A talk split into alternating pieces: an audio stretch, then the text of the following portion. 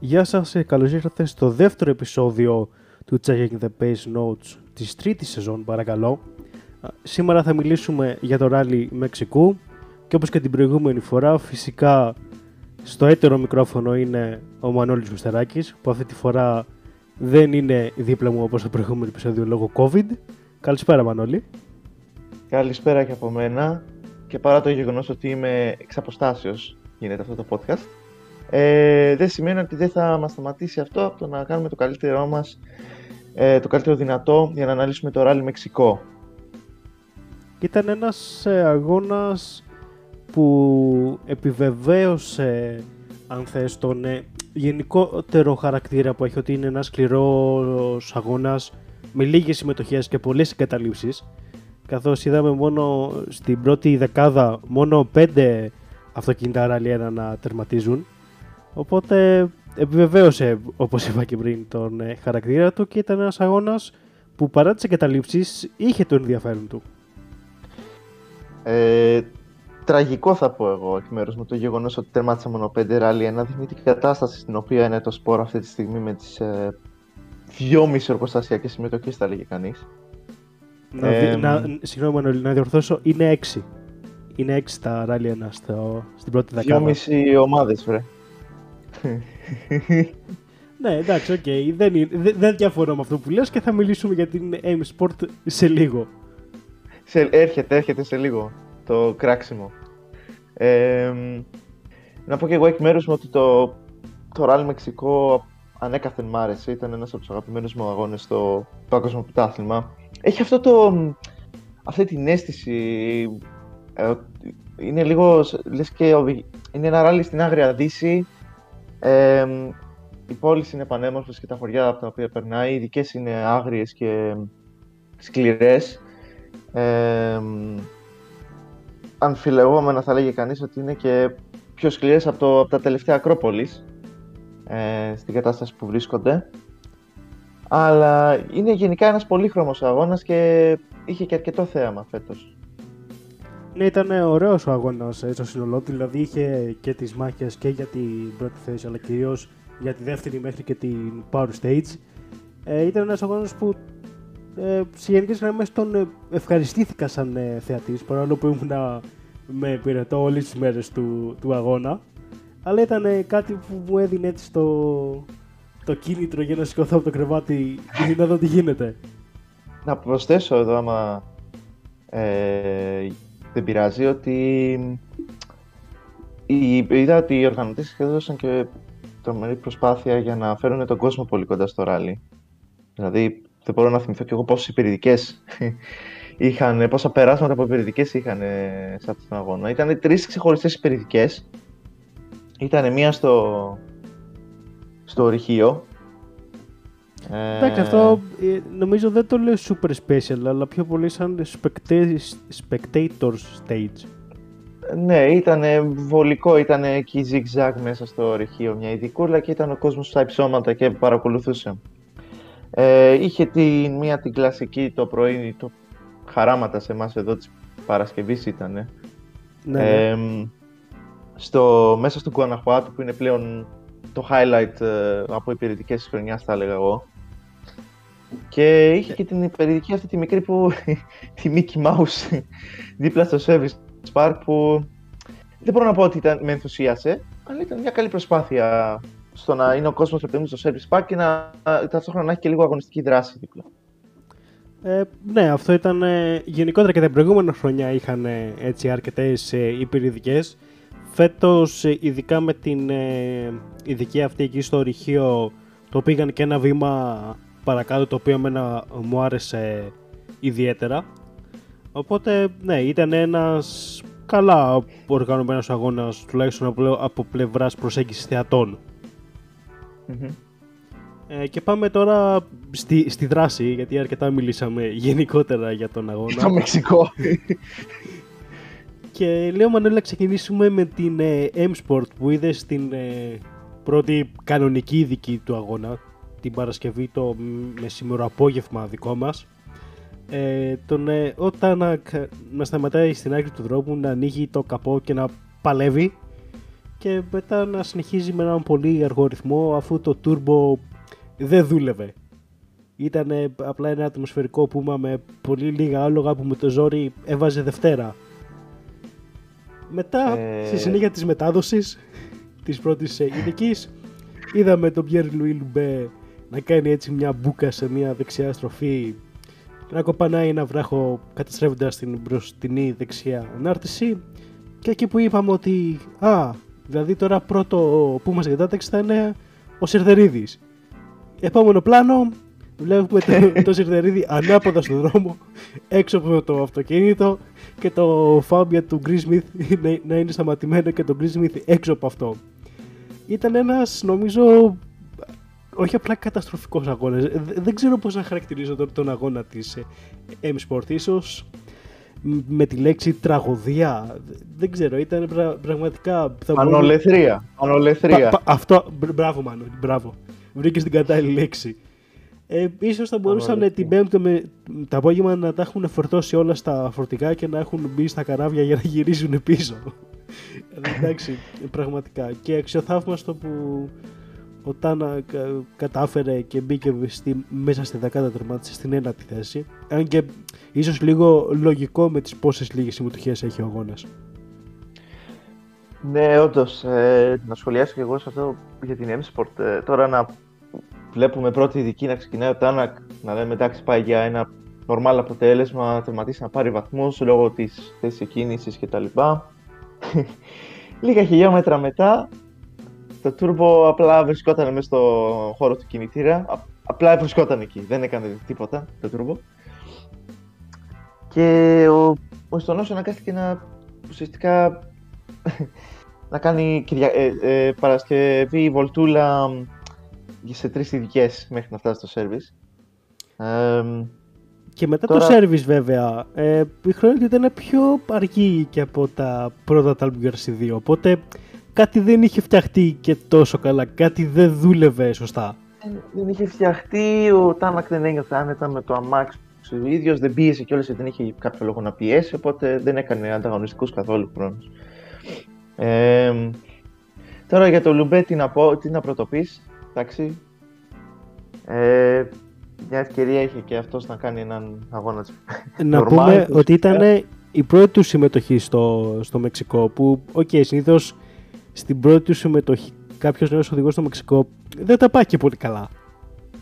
Βέβαια, ναι, αλλά εντάξει, τώρα πρώτη ειδική να κάνεις τέτοιο λάθος, να κόβεις ε, στροφή και να πέφτεις πάνω στις κοτρώνες και να σπάς την ανάρτηση. Εντάξει. Μπορεί να ήταν και λίγο το άγχος, πρώτος αγώνας, πρώτες ειδικές, δεν ξέρω. Εντάξει, βλέποντας πάντως το, το live ε, που ήταν το, το on-board του, του Λουμπέ, με το που το βλέπω ότι ξεκινάει και στρίβει και είναι αρκετά πιο μέσα, είμαι σε φάση, οκ, το, το έσπασε. Το έβλεπα να έρχεται από το πώς ξεκίνησε να στρίβει τη στροφή. Αλλά εντάξει, οκ, μας έχει συνηθίσει φέτος ο Λουμπέ σε αυτά. να δούμε στους αγώνες που ξέρει τι, τι αποτελέσματα μπορεί να φέρει. Εκεί, εκεί περιμένουμε αρκετά είναι η αλήθεια. Δεν ξέρω για σένα, εγώ περιμένω αρκετά από αυτόν. Εκεί ποντάρει και ο ίδιος σύμφωνα με, με όσα έχει δηλώσει. Οπότε ελπίζω να μην ε, με αυτά που έχει δηλώσει, να μην έχει κάποια παραπάνω πίεση και να μην μπορέσει να αποδώσει. Ε, να πούμε και για τον Ιορδάνη Τσεβερίδη, ο οποίος. Ε, παρένθεση εδώ πέρα ότι και, οι δύο, και, οι- και τα τρία πληρώματα της M-Sport συνεχίσαν τις επόμενες μέρες, αλλά φυσικά μόνο ο Τάνακ κατάφερε να πλησιάσει τη δεκάδα. Ε, ο Ιορδάνης Τσεβερίδης, ναι, ε, εκεί που λέγαμε κοροϊδευτικά και καλά ότι θα είναι το μόνο πούμα, το πιο ψηλό πούμα στην κατάταξη, ξαφνικά κόβει κάμερα στον board του και είναι στη μέση της ειδικής οριακά με τοπική με τον Gus Greensmith. Ε, και ακόμα δεν ξέρουμε πώς έγινε αυτό. Δεν ξέρω αν έχεις βγάλει κάποια άκρη εσύ, Τζανέτο. Δε- δεν έχω δει κάποιο βίντεο για το πώς είχε την έξοδο ο Το, Σιδερίδης. το on-board του δεν έχει ανέβει στο WRC+, οπότε δεν έχουμε καμία ιδέα για το πώς έγινε αυτό. Επίσης να πω ότι στην, ε, ε, στις δύο περιοδικές της ε, Παρασκευής η χρόνη του ήταν ε, σε σύγκριση με το παρελθόν αρκετά εντυπωσιακή. Δηλαδή μετά τις δύο η Μεριδική ήταν κάπου στα 6,5-7 δευτερόλεπτα πίσω από τον πρώτο που ήταν ο Τάναγκ. Το οποίο κάτι με άφησε, με, με άφησε λίγο άφωνο μπορώ να πω. Ήταν νυχτερινές ειδικές και το έχει με τις νυχτερινές ειδικές. Εγώ πιστεύω άμα έχει νυχτερινή ειδική διαδρομή θα τα πήγαινε καλά. Να πω ότι ο Μανώλης 4 η ώρα το μεσημέρι είναι μεθυσμένος. Ε, γίνεται podcast χωρίς λίγο κρασάκι στην άκρη. Ε, μάλιστα. Ναι, εντάξει. πλάκα κάνουμε, πλάκα κάνουμε. Εντάξει, Μανώλη. Θα σου κλείσω μια συνεδρία στους ανώνυμους αλκοολικούς. πίσω στο θέμα της M-Sport, εμένα όλο αυτό το φιάσκο με, τις, με την τριπλή εγκατάλειψη ουσιαστικά, γιατί και του Τάναξ σαν εγκατάλειψη ήταν έτσι όπως εξελίχθηκαν τα γεγονότα, ε, την πρώτη μέρα, θύμισε, μου θύμισε έντονα ράλι Κίνας 1999, δεν ξέρω αν έχεις δει Τζανέτο, όπου με παρόμοιο τρόπο στην ίδια ειδική αλλά στο ίδιο σημείο εγκατέλειψαν και τα δύο εργοστασιακά Ford του Μακρέ και του Ράτστρομ στην ίδια στροφή. Δεν θυμάμαι να το έχω δει. Αγώνας, ναι. Εκεί που ξεκίνησε ο αγώνας, μετά από πέντε ώρες ξαναπακετάρανε στην Εύσπορτ για να γυρίσουν πίσω στην Αγγλία από την Κίνα. Back to the future. Back to the future. Deja vu τελείως. Oh, Δεν ξέρω αν, θε, έχεις να πεις κάτι άλλο για την M-Sport να προχωρήσουμε παρακάτω. Ε, εντάξει, πιστεύω τα καλύψαμε όλα. Απλά είναι αυτό το, το στενάχωρο έτσι, αίσθημα ότι μετά το τόσο καλό αποτέλεσμα στη Σουηδία ξαφνικά ξαναπροσγειώθηκαν στην πραγματικότητα στο Μεξικό. Αλλά ελπίζω σε καλύτερες ε, έτσι, ε, στιγμές για την M-Sport στο μέλλον. Θα δούμε. Το ίδιο ελπίζουν και οι ίδιοι, θα πω εγώ. Και θα μείνουμε έτσι στα, στα συμβάντα, αλλά με άλλη ένα της ε, πρώτης ημέρας. Θα πάμε στη μάχη που είχαμε για την ε, πρώτη θέση ανάμεσα στους ε, Εσαπέκα, Λάκη, Εσαπέκα Λάπη και Σεμπαστιάν. Δεν ήταν τόσο λάκι σε αυτόν τον αγώνα, θα λέγει κανείς. ναι, και Σεμπαστιάν Λουζιέ. που μονοπόλησαν το, το ενδιαφέρον ε, των ε, θεατών, ειδικότερα με τα και τα αποτελέσματα της M-Sport που κυριάρχησαν στην αρχή τη, της ημέρας. Ε, με τον ε, Λάπη να εκκινεί ακριβώς πίσω από τον Οζιέ. Δεν είχαν πολλές θέσεις διαφορά στην εκκίνηση. Οπότε και οι χρόνοι τους ήταν αναμενόμενο να είναι family, αλλά με τον ε, Λάπη, ειδικά στο απογευματινό loop, να είναι αρκετά ταχύτερος από τον Οζιέ και με τους δύο να δείχνουν ότι απολαμβάνουν στο έπακρο τη μεταξύ τους μάχη. Ε, Όντως ήταν, δώσανε τρομερό σοου την πρώτη κανονική μέρα ο Λάπη και ο Ζιέ. Ε, ήταν, φαινόταν σαν να ήταν ένα σκαλοπάτι μπροστά από τους υπόλοιπους. Πάνω από τους υπόλοιπους ουσιαστικά. Ε, άμα, δεις, ε, άμα κάποιος μπει στη σελίδα και δει τους χρόνους της πρώτης μέρας, θα τις πρώτες δύο θέσεις μέχρι τις, ε, εκτός από τις δύο τελευταίες υπερηδικές, θα δει ότι ήταν Λάπη ο Ζιέ, ο Ζιέ Λάπη, Λάπη ο Ζιέ, έτσι πήγαινε σε κάθε ειδική η, η χρόνη. Και μετά ένα μικρό σκαλοπάτι και οι υπόλοιποι. Ε, και μου έκανε εντύπωση αυτό, ειδικά από τον Λάπη. Φαίνεται ότι κάτι βρήκε με το Hyundai, ο ίδιος ε, αποφάσισε πως ήρθε η ώρα να δείξει τι μπορεί να κάνει φέτος. Ε, και όλοι περιμέναμε με μεγάλη ανυπομονησία την, πώς θα εξελισσόταν αυτή η μάχη. Βέβαια, δεν, ε, η μοίρα επιφύλασε άλλα για τον ε, Φινλανδό, Τσανέτο. Ναι, την πρώτη δική του Σαββάτου ουσιαστικά άργησε λίγο να στρίψει σε μια αριστερή στροφή, αφού τον έβγαλε εκτός δρόμου στην αμέσως επόμενη στροφή, χτύπησε στο ανάχωμα που υπήρχε στην άκρη του δρόμου, με αποτέλεσμα το i20 να γυρίσει 180 μοίρες και να χτυπήσει ουσιαστικά με το πορπαγκάζ για όποιον δεν τον έχει δει πάνω σε μια κολόνα ηλεκτροδότησης. Και να εγκαταλείψει ουσιαστικά από τον αγώνα με το i20 να παίρνει φωτιά με τον ε, Λάπη να τρέχει με τους πυροσβεστήρες να το σβήσει μάλιστα πήρε και τους πυροσβεστήρες τουλάχιστον και από, το, ε, από τον Greensmith και από τον ε, Φορμό. Δεν ξέρω αν πήρε και από κάποιους άλλους κάποιον ε, πυροσβεστήρα καθώς πήρε φωτιά στο, στο μέρος του, του κινητήρα κάπου. Αλλά, το υβριδικό σύστημα μου φαίνεται. Βρήκε και μπροστά και πήρε και κινητήρας μπροστά. Όχι, μπροστά δεν χτύπησε κάπου, αλλά η φωτιά ήταν, έβγαινε από το καπό. Οπότε τώρα δεν, ξέρω πώς ακριβώς έγινε. Νομίζω δεν έχει ανακοινωθεί και κάτι, αλλά ναι, όπως και να έχει ήταν αρκετά μεγάλη η ζημιά που έγινε από το μπαμ με την κολόνα και, και ευτυχώς που χτύπησε με το πίσω μέρος και δεν χτύπησε με το πλάι ή με το μπροστά που μπορεί να είχαμε έτσι λίγο πιο δυσάρεστη κατάληξη. Σωστό, σωστά. Να πούμε εδώ ότι ο Λάπη με ένα λάθος κατέστρεψε τις ελπίδες του για οποιοδήποτε καλό αποτέλεσμα και έριξε και το ρεύμα σε ένα ολόκληρο χωριό. Ε, δεν, συνήθω δεν, συνήθως δεν μπορείς να τα συνδυάσεις και τα δύο τόσο εύκολα. Επίσης, ακυρώ... Επίσης ακυρώθηκε και σχεδόν όλο το πρωινό loop πέρα από την υπηρετική για τους οδηγούς που γινούσαν πίσω, δηλαδή WRC2 και τους υπόλοιπους.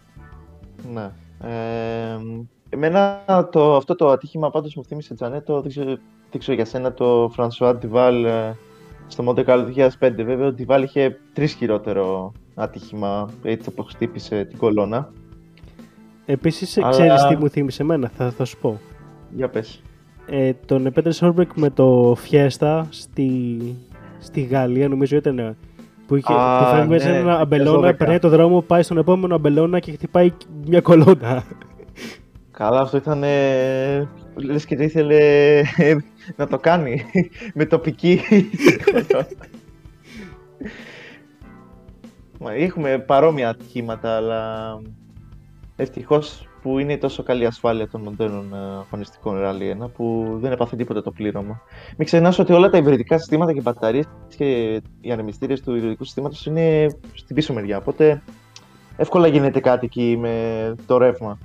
Ναι, ναι, σίγουρα. Αλλά εντάξει, να πούμε ότι η ζημία ήταν τόσο μεγάλη που δεν μπήκαν στον κόπο να προσπαθήσουν να επισκευάσουν το αυτοκίνητο η μηχανική για να συνεχίσει ο Λάπη. Οπότε τώρα θα τον δούμε στην Κροατία που θα μιλήσουμε στο τέλος.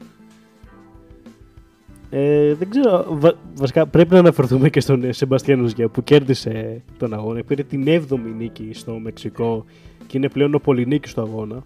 Καθώς... Πέρασε τον Λεπ ναι, είχαν και δύο από έξι νίκες και τώρα πλέον ο, ο ΣΓΕ έχει 7. Ίσως ο Λεύ του χρόνου να θέλει να, να, να ισοφαρίσει όπως θέλει και, και για το Μοντεκάρλο. Για να δούμε. Κάπως έτσι θα πηγαίνει. Μαχάρι, μαχάρι.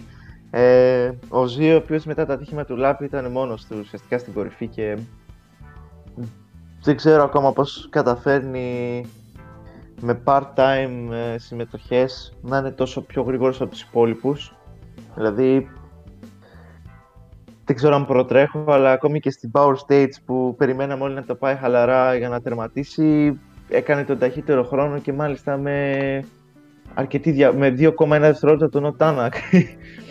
ο Τάνακ το πήγε σαν να μην υπήρχε αύριο στο Power Stage. Εντάξει, ο Τάνακ είχε βέβαια και θέμα με, το...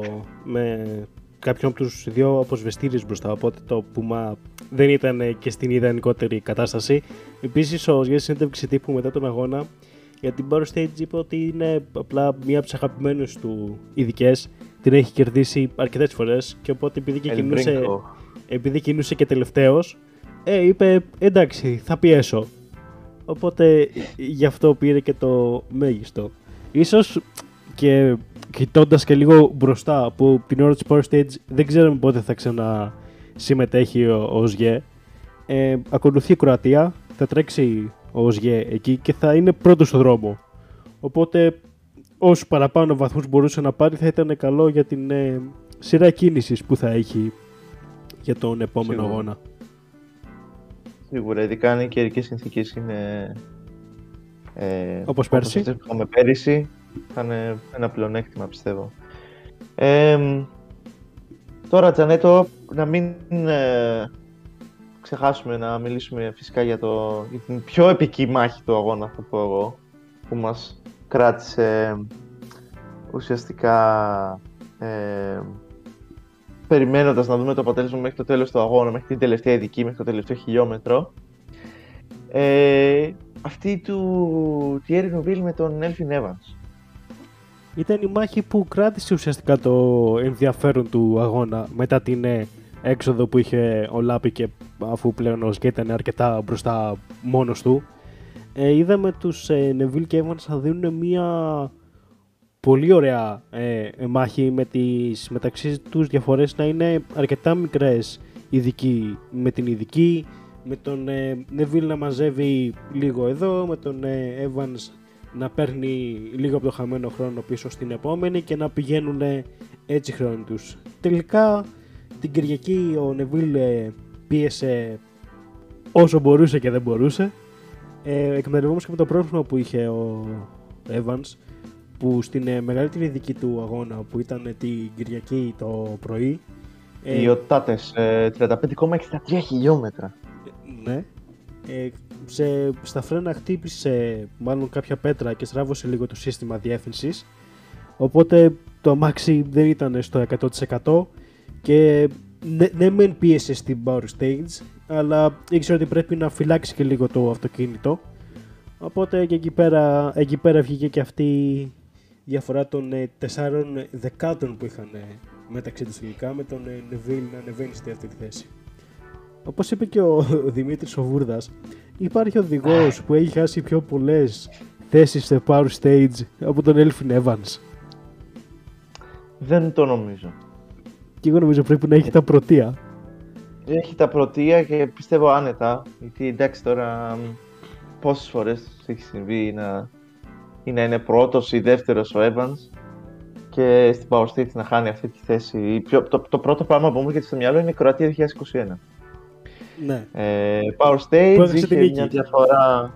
Ναι, έχασε την νίκη ουσιαστικά από ένα λαθάκι στην τελευταία στροφή και κάπω έτσι κέρδισε ο Σεμπαστίνος Γιέρ εκείνη τη μέρα. Ε, να, τι ήθελα να πω, ναι. Ο Νουβίλ, ε, σαν ε, ύπουλος οδηγός που είναι, στο τέλος της προτελευταίας στη δικής σας συνέντευξης, ε, πρόδωσε το, ότι, το μυστικό του Evans ότι είχε το θέμα αυτό με, τον, ε, με τις αναρτήσεις. Αποσβεστήρα, ναι. Τον αποσβεστήρα. Το Dumper, ναι. Ε, ενώ ε, Evans, ε, ε, ο Evans θα αρνούταν λίγο, είναι όλα καλά με το αυτοκίνητο. Συγγνώμη, συγγνώμη, δεν ήταν το αποσβεστήρας, ήταν το σύστημα διεύθυνσης. Το αποσβεστήρα είχε ο Τάνακ. Σύστημα διεύθυνσης. Ναι, ναι. Και ναι, ο Evans το, το, φυσικά το αρνήθηκε αυτό στη συνέντευξη. Λέει, ναι, ναι, όχι τίποτα, μια χαρά το αμάξι. Μπήκε έτσι στην Power Stage και τότε το, το επιβεβαίωσε και αυτός ότι είχε θέμα. Εντάξει, ε, ναι, εντάξει, okay, okay, παιχνίδια ψυχολογίας. Να, να σχολιάσουμε λίγο τον αγώνα του Βίλα, άμα θες. Ε, έχει αυτό το μοτίβο στους τελευταίους αγώνες να ξεκινάει όχι τόσο καλά την πρώτη μέρα. Να τεστάρει setup και μετά δεύτερη και τρίτη μέρα να πηγαίνει flat out τελείω και να ανακάμπτει το χαμένο χρόνο. Θα σε διορθώσω. ότι... Ναι. Δεν είναι στους ε, τελευταίους αγώνες, είναι λίγο πολύ η πάγια τακτική που ακολουθεί ο Νεβίλ όλα αυτά τα χρόνια, ειδικότερα με τη Hyundai. Πάντα την Παρασκευή έχει προβλήματα με το setup ε, και από το Σάββατο και μετά βρίσκει τις ρυθμίσεις που θέλει και απλά πηγαίνει τέρμα για τέρμα. Και ό,τι γίνει.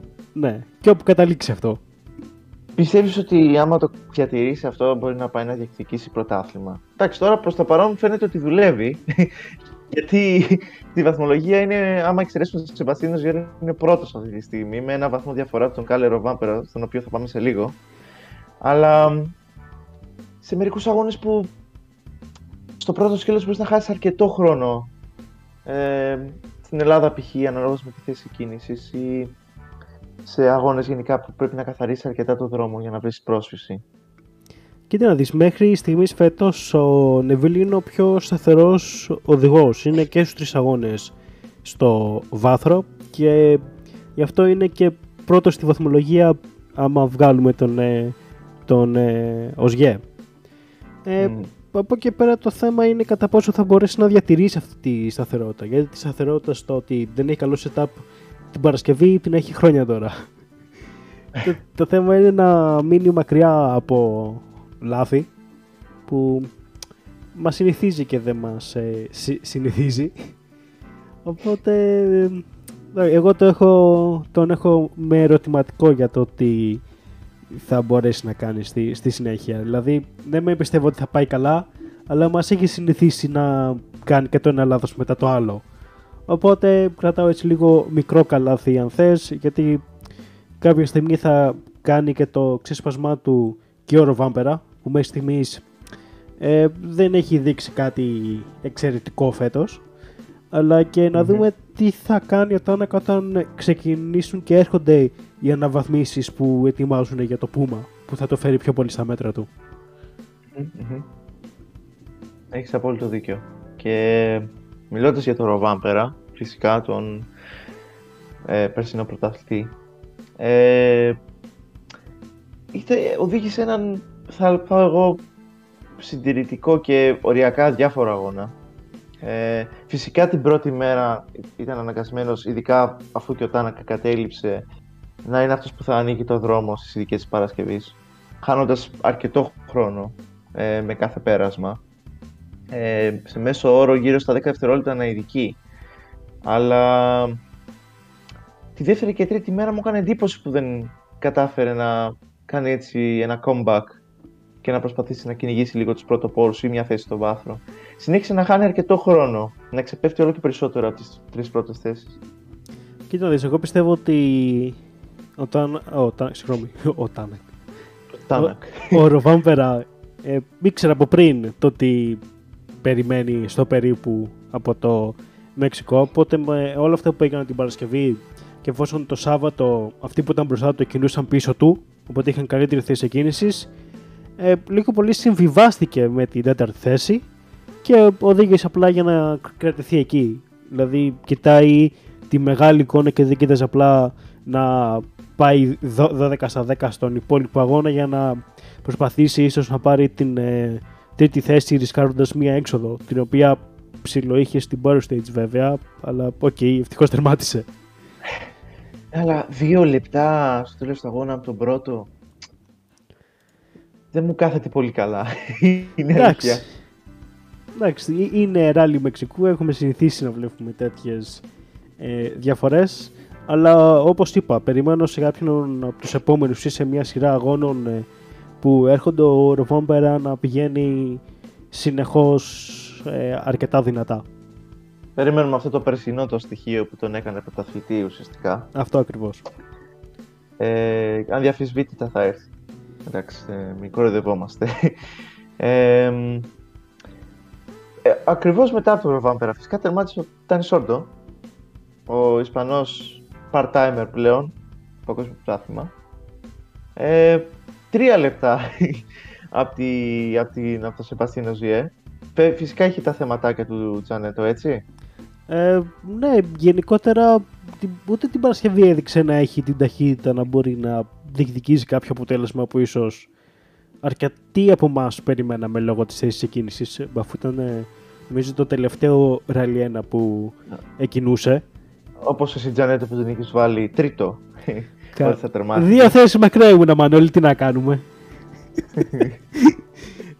ε, Πώς το ε. λένε, ναι. Και γενικά το Σάββατο δοκίμαζε διάφορα setup στο i20. Είχε θέμα με την πρόσφυση στον ε, πίσω άξονα. Μάλιστα δήλωσε, άμα θυμάμαι, ότι ουσιαστικά ήταν σαν να μην μπορεί να ελέγξει το πίσω μέρος του αυτοκινήτου. Το οποίο... Τρομερά, το, όλα τα Hyundai τρομερά υπερστροφικά. Ε, ναι, αφού ε, είναι στημένα πάνω στον, ε, σχεδιασμένα μάλλον πάνω στον ε, Neville και αυτό και αυτός είναι ο τρόπος που ουσιαστικά οδηγάει ο Neville τόσο στο χώμα όσο και στην άσφαλτο.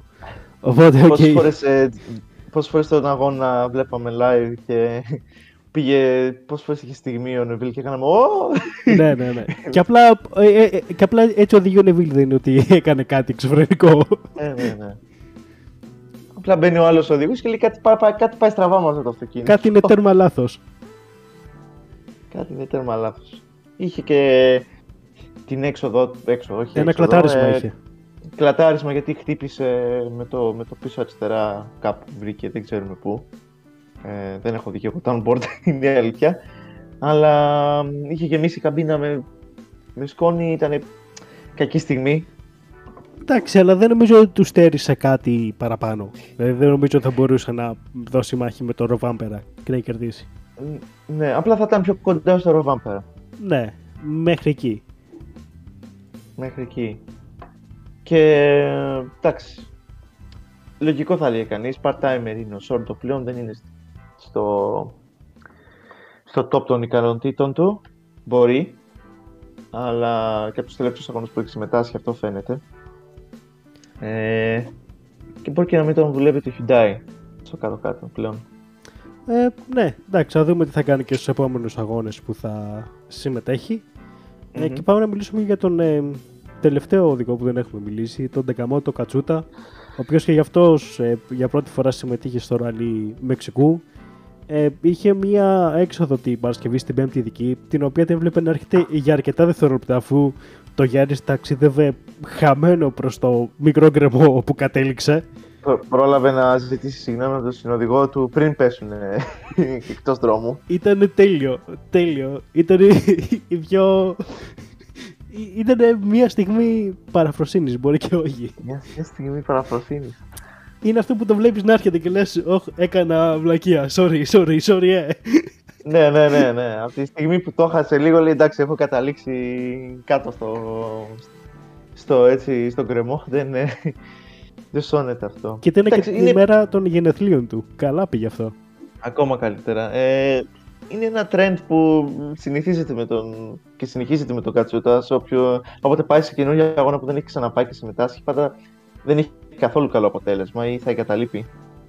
Ε, Τώρα εντάξει, αυτό το, το λάθος δεν οφείλεται στο ότι δεν έχει ξαναπάει στο Μεξικό φυσικά. Είναι προσωπικό του λάθος, αλλά και χωρίς εκείνη την εγκατάλειψη και την δεν πιστεύω να μπορούσε να κάνει κάτι το τρομερό στην αγώνα.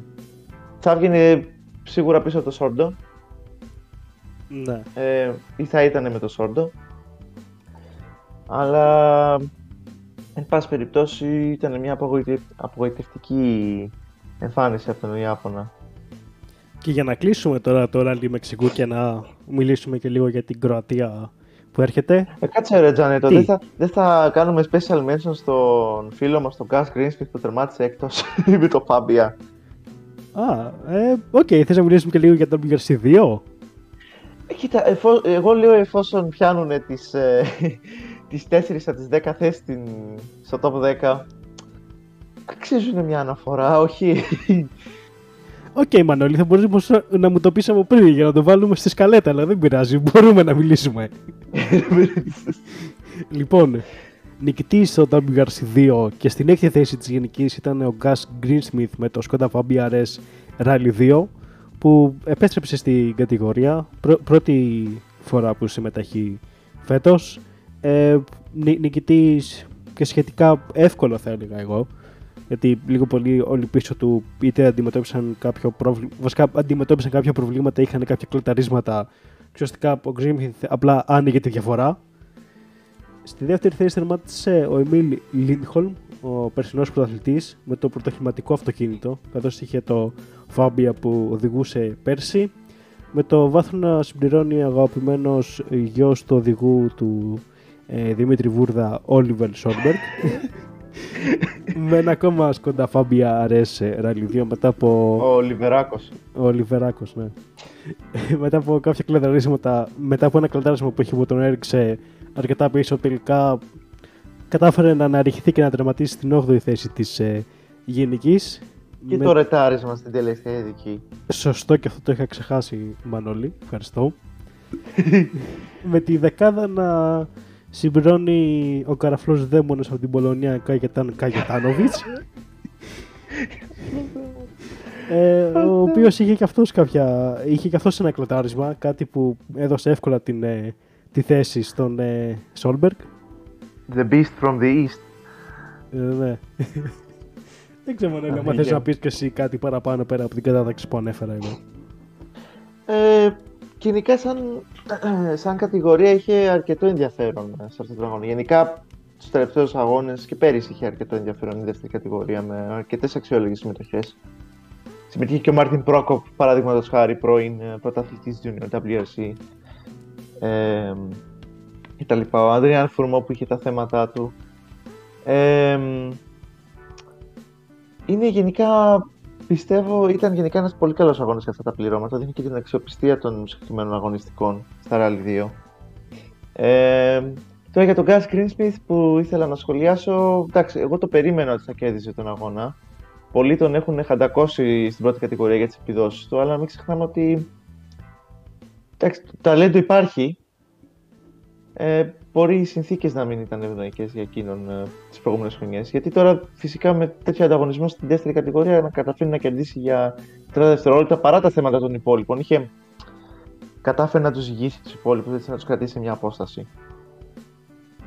Σίγουρα. Ε, πώς λένε, οι συνθήκες στην ε, M-Sport και γενικότερα τόσο και το Fiesta που όσο και το Puma ε, δεν ήταν και τα πιο γρήγορα αυτοκίνητα. Ειδικά το Fiesta είχε παραπέσει πολύ σε απόδοση όσο πλησιάζαμε προς το τέλος της ε, καριέρας του. Οπότε, οκ, το θέμα ε, νομίζω και για τον ίδιο είναι να ξαναπάρει ψυχολογία, να γράψει και πιο πολλά χιλιόμετρα σε, σε ανταγωνιστικό περιβάλλον που μπορεί να διεκδικήσει κάποιες καλές θέσεις και ίσως να το ανοίξει κάποια πόρτα σε κάποια από τις ε, ομάδες ε, της ε, μεγάλης κατηγορίας. Μακάρι, μακάρι να δούμε τι μπορεί να κάνει ο Βρετανός πάλι.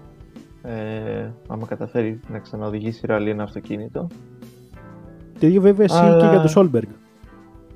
Ναι, ναι, ο Σόλμπεργκ έχει βελτιωθεί τρομερά σε σχέση με πέρυσι. Είναι πολύ γρήγορος. Τώρα έχει και τις ατυχίες του και μερικά θεματάκια που αντιμετώπισε στους τελευταίους αγώνες. Μόντε Κάρλο ήταν ταχύτατος, έπρεπε να κερδίσει, αλλά είχε θέματα με το αυτοκίνητο. Σουηδία κέρδισε, Μεξικό πάλι ήταν ταχύτατος, αλλά είχε πάλι θέματα με το αυτοκίνητο και κλατάρισμα. Κάποια στιγμή θα γυρίσει η τύχη για τον ε, Σουηδό, Παύλα Νορβηγό. 50-50. Ε, 50-50. Θα δούμε. Ε, με για τον ε, νεαρό. Ε, Τώρα, που είχαμε πριν, που ήθελες να προχωρήσεις και σε διάκοψα. Ναι, ήθελα να πω το τελευταίο θέμα που έχουμε για το Μεξικό. Ε, Να πούμε ο καθένας ποιον θεωρεί ως ε, driver of the rally για το rally Μεξικού. Ε, μόνο ένας ε, μπορεί να υπάρχει. Gas Grism θα πεις; Όχι. Σεμπαστίνος Ζιέ. Εντάξει, νομίζω είναι και η, η λογική απάντηση ε, αυτή αν και νομίζω μπορούμε να δώσουμε και έτσι λίγο και στον Νεβίλ με την απόδοση που είχε το Σάββατο και την Κυριακή και τη μάχη του με τον ε, Evans. Ε, δίνω και λίγο στον Νεβίλ, αλλά OK, okay, άμα το πάμε σε, ναι. για όλη την, την εικόνα είναι πώς γε. Σίγουρα άμα δεν είχε και το ατύχημά του την πρώτη μέρα ο Λάπη θα ήταν ε, σε πολύ καλή θέση στην κατάταξη και μπορεί να ήταν και driver of the rally, οπότε δεν ξέρουμε. Ναι, είναι πολύ πιθανό. Ε, και τώρα από τη, ναι, από τη δεύτερη κατηγορία ο του Smith, σίγουρα. Ναι. Ε, συμφωνούμε απόλυτα. Ναι. Κακό αυτό, πρέπει να το αλλάξουμε. ναι, τίποτα, θα έπρεπε εγώ να μπω κάνα Danny Short και να παίζουμε ξύλο. ναι, ναι. στο, στο επόμενο, μείνετε συντονισμένοι. Στην Κροατία. λοιπόν, Ευχαριστώ για την πάσα Μανώλη. Επόμενος αγώνας για τον Derby Garcia είναι το Rally Κροατίας ε, που θα διεξαχθεί στις 20 με 23 ε, Απριλίου. Είναι βέβαια ασφάλτινος αγώνας. Με ιδιαιτερότητες στην ασφαλτό, δεν είναι και πολύ smooth τα πράγματα. Οπότε θα έχει ενδιαφέρον, δεν ξέρουμε τι καιρό θα έχει. Πέρσι είχε βροχή, ομίχλη και ένα κακό χαμό γενικότερα. Οπότε φέτος μένει να δούμε πώς θα είναι. Να πούμε ότι θα συμμετέχουν τόσο ο ΣΓΕ όσο και ο Craig Breen με το τρίτο i20N Rally 1 στη θέση του Danny Sordo. Ε, οι υπόλοιποι όπως ε, ξέρουμε, στη Toyota δηλαδή θα είναι και ο Rovambera και ο Evans και ο Κατσούτα. Στη Hyundai ο Neville με τον Λάπη και τον Μπριν. Στην M Sport ο Τάνακο Φορμό δεν ξέρω αν θα συμμετέχει και ο Σερδερίδης, δεν ξέρω τι άμα έχει δηλώσει συμμετοχή. Θα το δούμε. Ο Λουμπέ, ο Λουμπέ. Α, ξε, ξέχασα το Λουμπέ. Ο Λουμπέ, ε, είπες ε, το φορμό στη δεύτερη κατηγορία, είπες το φορμό της Α, εντάξει, καλά πήγε αυτό. Ξέρεις γιατί, πειράζει, θυμήθηκα τον ε, φορμό πέρσι που είχε πάει στην αυλή. Αγόρασε κόπεδο. Αγόρασε μια ωραία αυλή. Μύρισε ψητό και έστριψε. Ε, τι είναι Οπ. αυτό; Πίνασα. Ε, και πάμε να κάνουμε και, και μια πρόληψη τριάδας για το Ράλι Κροατίας. Μετά την πολύ, σε πολύ επιτυχημένες ε, προβλέψεις που κάναμε για το Μεξικό. Θες να μοιραστείς τις προβλέψεις μας για το Μεξικό, πώς ήτανε; Ε, εγώ νομίζω είχα... ε, Δεν, δεν τα πολύ θυμάμαι σου πω μόνο εσύ τα άκουσες. Άμα, άμα τα θυμάσαι πες τα. Ε, εγώ είχα πει, αν θυμάμαι καλά, ο Ζιέ, ε, Λαπ και Νουβίλ, που με βάση την πρώτη μέρα ήταν super εφικτό. ναι. Ε, τώρα, εσύ είχες πει ο Ζιέ, Λάπη και Σόρντο. Εντάξει, θα μπορούσε. Θα μπω σε ένα άλλο σύμπαν θα μπορούσε. Θα μπορούσε, γιατί όχι, δεν καταλαβαίνω. λοιπόν, θα ξεκινήσω την, ε, θα ξεκινήσω εγώ και θα πω την πρώτη τριάδα της Κροατίας. Θα είναι Ωραία. ο Ζιέ, Καλά πήγε αυτό, ναι. ο Ζιέ Νεβίλ και... και Ροβάμπερα. Μμμ. Εγώ θα πω... Ε, ο Ζιέ Μπριν, Ο Ζιέ Μπριν, οκ. ο Ζιέ Μπριν και... ε, και Λάπη. Και λάπη. Οκ, Και Λάπη. βρωμάει κουβάς από, από εδώ μέχρι, τη- μέ- μέχρι το Ζάγκρεμπ. Ναι, κάτσε όμως, άμα, άμα βγει τι θα κερδίσω, Τι θες, άμα είναι τόσο κουβάς. τι θες; Ε, δεν ξέρω. Αυτό σκέψου το εσύ, τι θα ήταν μια δική άμυνα. Οκ, επειδή σε ξέρω θα σε αφήσω να έρθεις σε σπίτι μου για 24 ώρες να παίζεις RBR συνέχεια. Δεκτό. Εντάξει, δυ- δυσκολεύτηκες Ε, fair πολύ. enough. Έφ- Έφτιαξε την τιμονιέρα. Ε, μπ- ε, είναι σε καλύτερη κατάσταση. Εντάξει, εντάξει, αφού είναι λειτουργική δεν υπάρχει. Πάμε να κάνουμε replicate το ατύχημα του Λάπη στο παιχνίδι. Λοιπόν, αυτά από μας για το Rally Μεξικού. Άμα σας άρεσε το podcast, ε, κάντε μια καρδούλα και follow τόσο στις ε, πλατφόρμες των ε, podcast όσο και στα social media του Total Racing και μέχρι το επόμενο podcast τα ξαναλέμε.